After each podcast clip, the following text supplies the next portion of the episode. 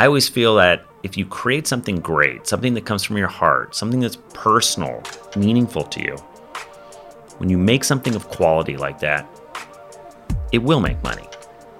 But it's got to come from the right place. It's got to come from your heart first. It seems to be a reoccurring theme for us lately as Story to create from the heart. It came up in conversations from the stage repeatedly as Story 2017. It came up again in conversation with Brad Montague on our virtual pep talk, including in the highlights of last week's episode, and again with this week's incredible guest. But it's not all we talked about.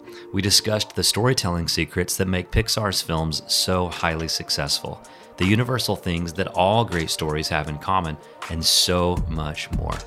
I am Harris III, and you are listening to the Story Podcast.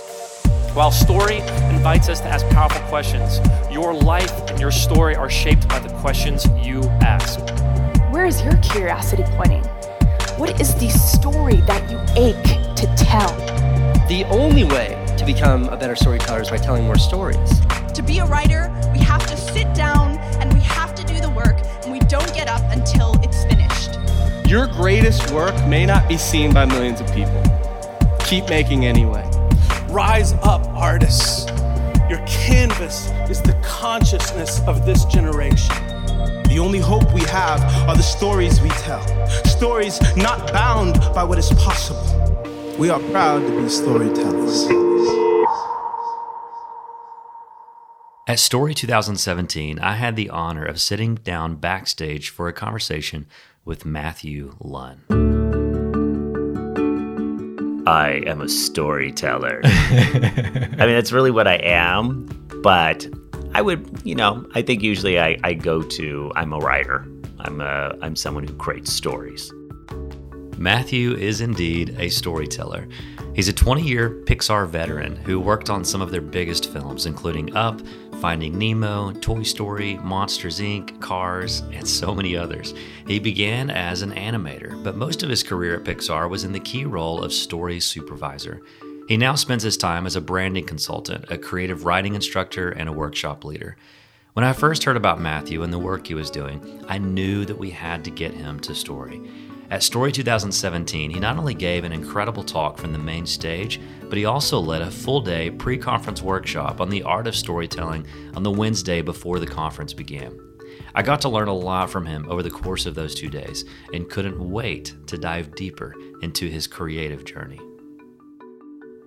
My dad and my mom and my grandparents and my great grandparents, they all ran our family toy store. Jeffrey's Toys. We had like the most toy stores in San Francisco. Uh, but my dad, his real dream is he wanted to be a Disney animator. It's what he wanted to do ever since he was a kid. And although he didn't get to pursue that, when I came along as, you know, a three year old starting to draw, he was like, You will live my dream. you are going to be that Disney animator. So my dad, I grew up in a very unique situation where my dad saw that me watching movies and reading comic books was more important than going to school.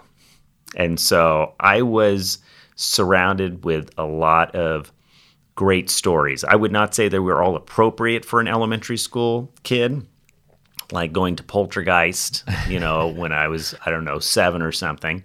But I was surrounded by not just films and comics and stuff uh, that had great storytelling, but I was also was just surrounded by people who were really good storytellers. My grandparents, my parents, my uncle, they were just really good storytellers. You know, they had a really good delivery. Yeah, they told the same jokes and the same stories over and over again, but I think they did it because they had honed it so well that they know when to get a laugh and when to get someone emotionally choked up. And even though I ended up going and pursuing animation after high school and working on The Simpsons as an animator when I was 19, it was when I saw the story team working at The Simpsons that it was the first time where I was like, whoa, you could actually make a living writing stories. Even though I thought, wow, I don't know if I if if I'll ever be able to do that, that was when that spark came in my head where that's what I want to do. You were working at Simpsons, and what were you doing exactly? I was an animator. Okay. So I worked as an animator on the third season of The Simpsons, and um, you know, you basically get handed the script, you get handed the storyboards, the visual uh, story, and you also this is this is was a while ago. You would also get a cassette tape with all of the um, dialogue that the voice actors have read through. Um, Was it kind of a scratch track, or was Yeah. it, it wasn't polished at that no, it wasn't. It was they just put the, you know, a tape player in the middle of the table, and they had a script kind of session, table reading. So you can, when you're animating the characters, you read the script, you see the visuals and the storyboards, and then you hear the, you know, the uniqueness and uh, of the dialogue. So then you can animate the characters effectively. And dude, it was like a dream job, right? Living in Hollywood, animating on the most popular, for sure, the most popular animated TV show, but also um, a TV show that was up there in, in the ratings as well. It was like a, it was a dream. Totally. You know, What do you feel like you learned the most while working on The Simpsons? Well, I learned, uh, like I mentioned first, that what interested me the most about all those movies I saw with my dad as a kid, animated and live action, was not necessarily that the animation part's what I wanted to do, like what my dad wanted to do. It was the writing part, it was the story part. That was the part, the problem solving part, the big picture. That's the part that interested me the most. I also learned after working on The Simpsons, after someone was shot right outside the front door of The Simpsons one day, that I don't know if I want to live in LA for the rest of my life. Uh, and as someone who is from the San Francisco Bay Area, I was like, even though there's no film studios there, there's got to be a way I can get back there one day. And it's not like you're there thinking like, oh, I want to go work for Pixar because Pixar wasn't a thing yet. No, no. You know, Pixar uh, at the time was uh, making, oh, they were doing all kinds of random stuff. They were making commercials. So, like for Listerine mouthwash, for candy, like Gummi Savers. And they were even um, had a, some technology that would allow you to be able to have like three dimensional x rays when you went to the doctor. And, and to pay, be able to pay the bills, they sold their Renderman products, which helped companies be able to make shiny, twirling logos for their companies. that's what Pixar was. And that's about when I came into the company as one of the, the first 12 animators on Toy Story. So you came in officially early on as an animator, I did. not as a story guy. No, no. You know, I managed to uh, make, you know, the leap to say, I'm leaving LA, I'm going back home to the Bay Area, and I'm going to take a chance with this unknown company with this potential that this film would work out. And I won't lie, I thought that I was I was going to be able to be in the story department, but I ended up animating um, on Toy Story, which then led to me being in the story department and being a part of the development and writing process on Toy Story 2. So They were like, this kid's got more to offer than just drawing some toys. Yeah, you know, and I think I was also uh, the the squeaky wheel, and I would go in and I would ask a lot of questions, and I would help out with whatever deadlines they had. You know, like on Friday at six p.m. and um, and I think you know every time I put together my own kind of children's book or I was working on a project, I would show you show them these things. And the director of Toy Story 2, he said, we, we need some story people and I, I think you'd be a good fit so thank god he did because that that turned into 20 years working at pixar uh, on nine films as a story person with the development and the writing and all that so it was great One of my favorite parts of this podcast is getting to learn from all these successful artists about how they bounced back from their failures. They kept working towards their goal no matter what pushed them down, and while their big breaks may not have happened in their timing, they all eventually came around. I was excited to learn about what that transition from animator to writer looked like for him and his career. Well, you definitely have to um, when you are in the executing part of making something, you're animating, you're acting, you're filming, you know, you're sculpting something. You you kind of go into a different mindset from when you're in pre-production. When you are actually writing and you're plotting out your story and you're doing the the rough sketches of what your sculpture is going to look like. There's kind of like this planning part and then there's the doing part. And I have to kind of put on a different hat when I do those things. Um, the execution part is more like I know what I need to do now to be able to to get this up on the screen so people can see it. It's just kind of two different ways of thinking. Yeah. Was there someone that mentored you in that process? Because obviously, I, I, guess you were Yeah. at Cal Arts for animation. Yeah, I went to Cal Arts for animation. Um, when I there's been a, you know a couple people along the way. I would have to say though that the person that um, I learned the most from when it came to story was um, my story mentor Joe Ranft. And for most of us, you know, I say that name and you guys don't know who he is, but if I said he's the voice of Heimlich in Bug's Life, you know, the caterpillar's like, oh, I'm so hungry. and he was the voice of Wheezy, the little, you know, penguin in Toy Story 2. You know, he's like, oh, Woody, my squeaker is broken. He did a bunch of voices for characters, but he was also the guy who had a big part of the storytelling style at Pixar and how he was one of the um, the the the people who ended up making storytelling great again for animated films. Worked on Nightmare Before Christmas, you know, Beauty and the Beast, and he was the guy through my years at Pixar that basically taught me about visual storytelling and writing and creating characters. I, that's the guy I learned from. You know, That's awesome. yeah. You said uh, you said a phrase. You said the, the Pixar style of storytelling. Yes. Talk about that.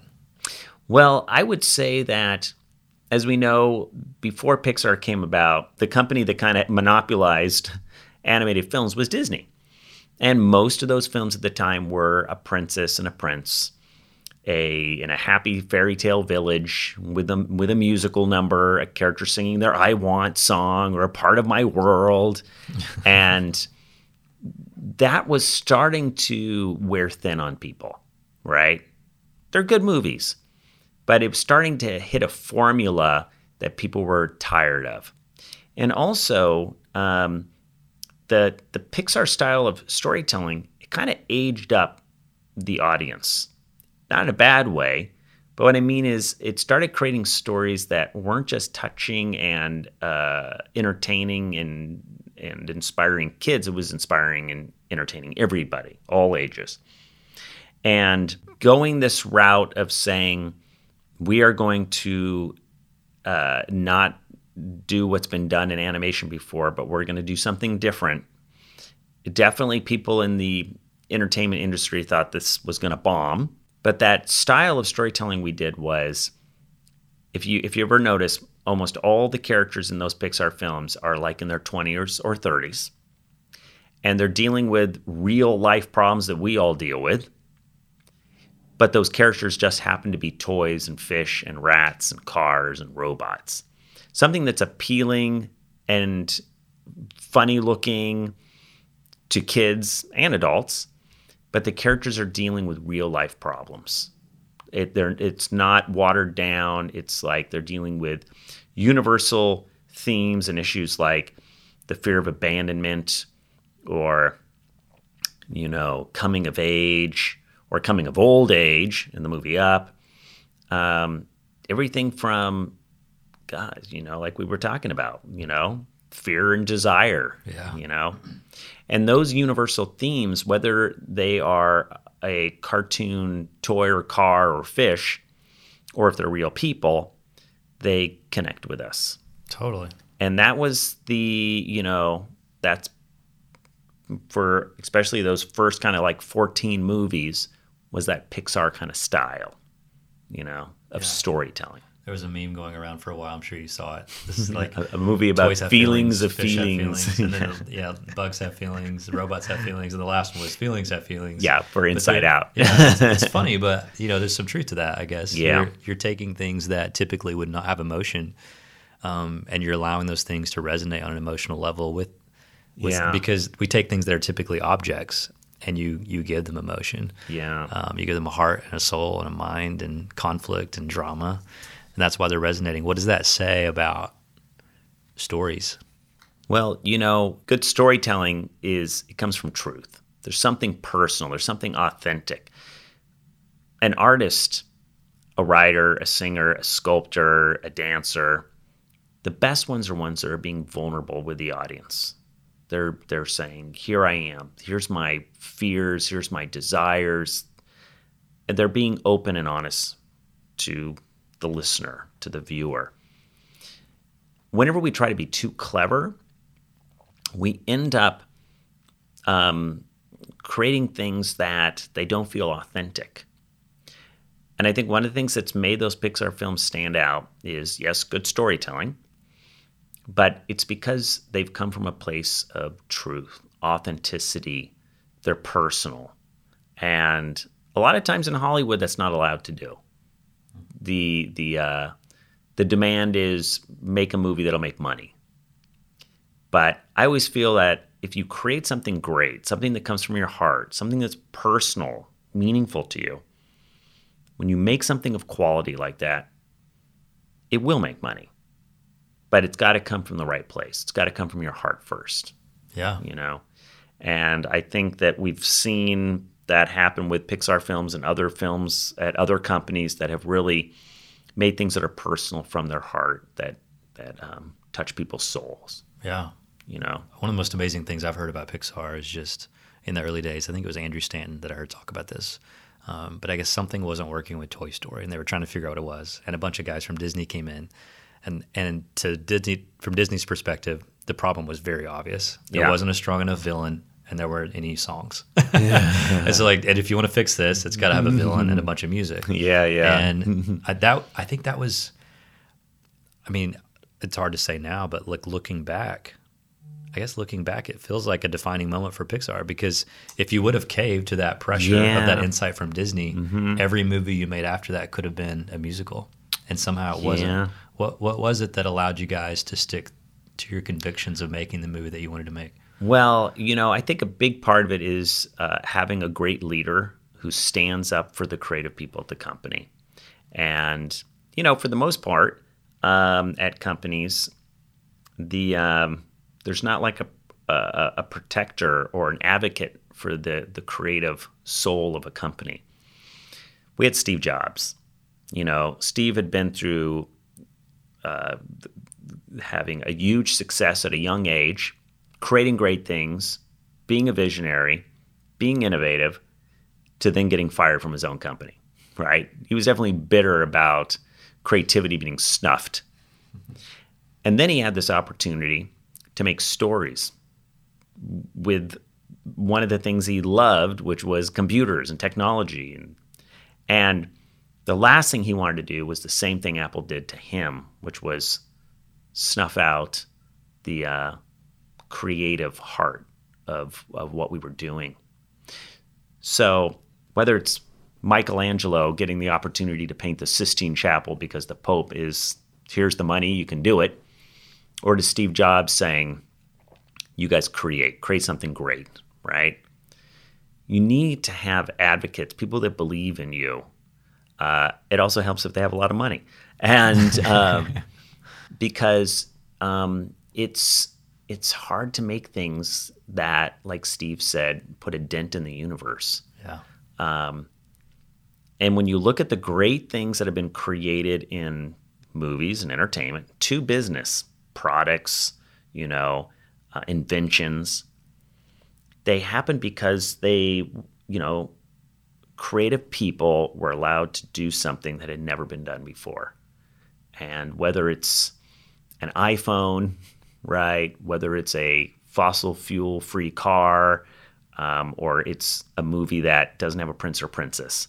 It's those types of products and films that make our world better. They change things, you know. They they have like a it's it's a good disruption. I loved getting this insider's perspective as to how and why Pixar and so many of our favorite brands and companies are successful. They're simply given the permission to dream, to think differently, and to embrace their curiosity. I wonder how the world would change if every organization would encourage this way of creating. Now that I was inspired, I wanted to dive into some of the nitty gritty details of Matthew's principles of storytelling. At your workshop, you talked a little bit about, um, I think maybe it was a question from the audience that led to this, but you said sometimes too much time and too much money Yeah. uh, is not good for your creativity. Maybe talk about that. Yeah, you know, I I remember there was the first time I, I witnessed this was my art teacher um, ended up having us uh, sculpt our own face out of clay. Right, gives us a lump of clay. We're supposed to look in the mirror and sculpt our face. And what he said was, uh, "I'm gonna give you give you guys a week to be able to sculpt that one your face out of clay, do a bust, and I'll see you in a week." And I remember that whole week, I'm like noodling that thing and perfecting it. And seven days go by and I present it and I'm like very proud of it. And we all did in the class. He goes, Great job. Now, your next assignment is you're going to do 10 of those and you only have one week. And you're like, What? Nah, that took me one week to do. How is it possible to do 10? Sure enough, the week went by. I was able to do all 10 without a problem. And I realized that the lesson he was teaching us was that sometimes when you have too much time, you get you you noodle around. You don't you don't get done as much as you could because of too much time or too much money.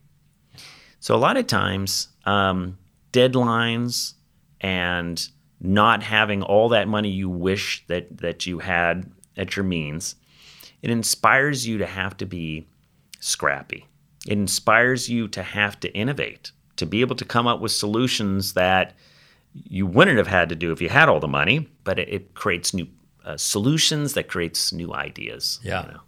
Well, I think the I think the challenge is the thing I hear often is there are people who are constantly complaining. They're like, "Oh, if I only had a bigger budget to work with." Yeah. And the misconception is they look at guys like you and go, "Well, it's easy for you to say you're at Pixar. You have endless amounts of money." Yeah, yeah. But when I talk to people at massive successful companies like Pixar, that's actually never the case. I remember Yeah. talking to a producer at Cirque du Soleil, and someone in the audience was asking them, "So, what's it like to have an unlimited budget to be able to create any technology you want, to do anything you want in a show?" And like, "We've never created a show on budget. We always have to fight budget constraints." Yeah. And so, I think it's just it's an encouragement to people out there that yes, even people like you at Pixar had to work within the constraints Yeah. of time and money. when uh, the whole idea for Raiders Lost Ark, it's one of my favorite movies. When that idea was developed by Steve Spielberg and George Lucas and another writer, they pitched it to uh, Paramount. Paramount said, "We love the idea, but George, you're directing it. You made a movie that made more money than than Steve did, and Steve always goes over budget." But George Lucas was like, "No, no, no. Steve has got to direct this movie. This is he is more passionate about this than I am. He's got to direct it." They're like, "Nope, not going to happen. He'll go over budget." And so Steve said, "Give me your budget. I'll stick to it." And he did. And the way he did it was he ended up storyboarding out, not himself, he had a team, storyboarding out the entire film for Raiders Lost Ark from beginning to end, every shot, every pan, everything. And it was his way to be able to test out that film all on paper before they went to shoot it. And he did it totally within budget. And then you flash forward years later to like the Crystal Skull, where he had unlimited budget, didn't have to do all that pre development. And we've all seen that movie, and that's the end of my story. So sometimes too much money and too much time can end up letting you noodle around and it, it hurts creativity. Yeah, you talked a lot in your workshop today, um, just at length about you know leaving Pixar and moving on to this next season for you. Yeah. you're making films of your own now. Yep. So I'm working on a couple of films that that are passionate to me, things that are that are personal, but they also use characters that are recognizable to us, that um, that are you know can be likable by kids and adults.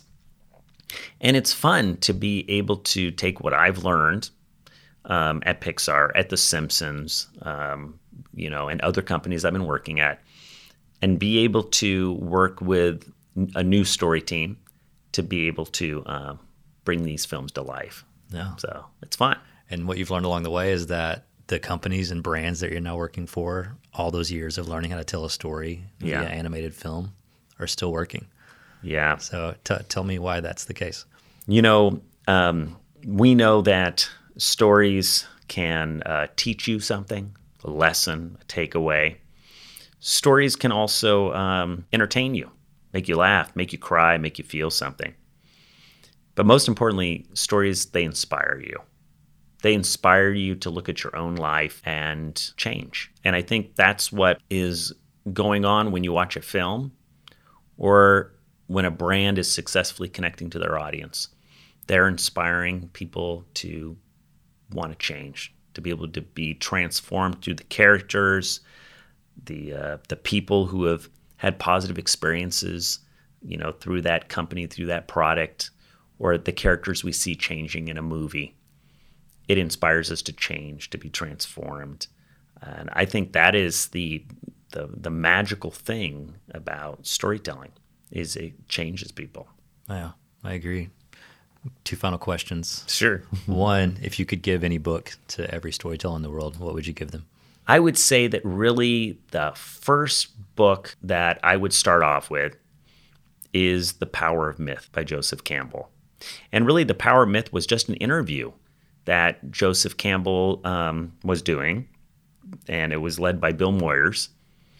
And it was really great because Joseph Campbell, for all those who, who don't know him, he was basically um, the guy at the time who probably knew the most about different stories that had been shared through different cultures through the as long as as has been recorded.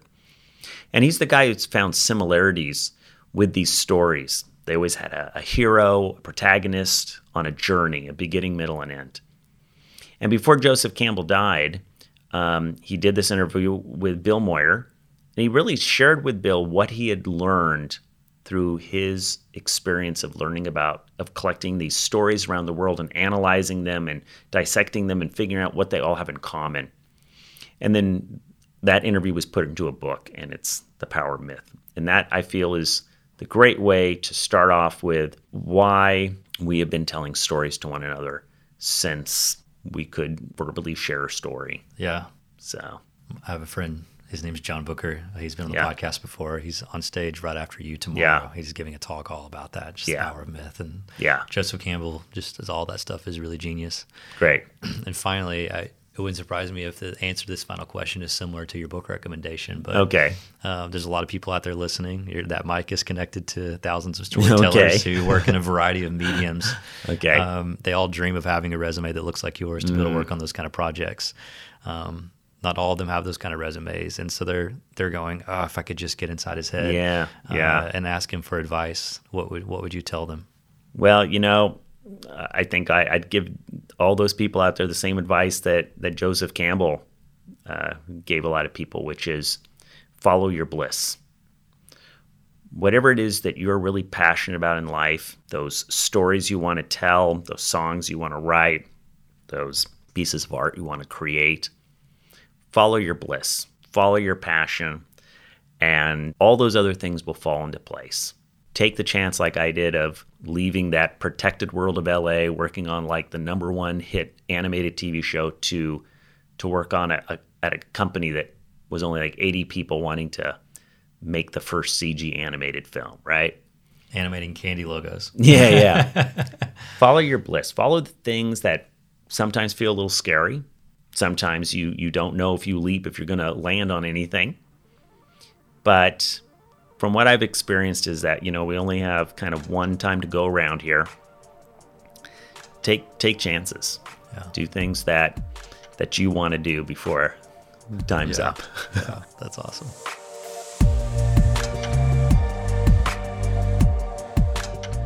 I think this entire conversation could be summed up in those two words take chances. It's so much easier said than done, right? But look how it turned out for Matthew and Steve Jobs and everyone else that took a chance on Pixar. You never know if you never try. Thank you for joining us this week on the Story Podcast. Season 2 is off to an incredible start. Just so you guys know what to expect, each week we'll be releasing a short, bite sized episode that will serve as a weekly creative tip for your work as a storyteller. Every other week, we'll pile on the inspiration and additional insight and instruction with another conversation just like this one. As always, subscribing and rating this show is so helpful. It's an encouragement to us as we continue to create for you guys and serve you as the story community. Everything we do is created with you and your work in mind, including our membership only platform, Storycraft where we post weekly premium video content and host a monthly interactive video live stream with creative professionals like Matthew.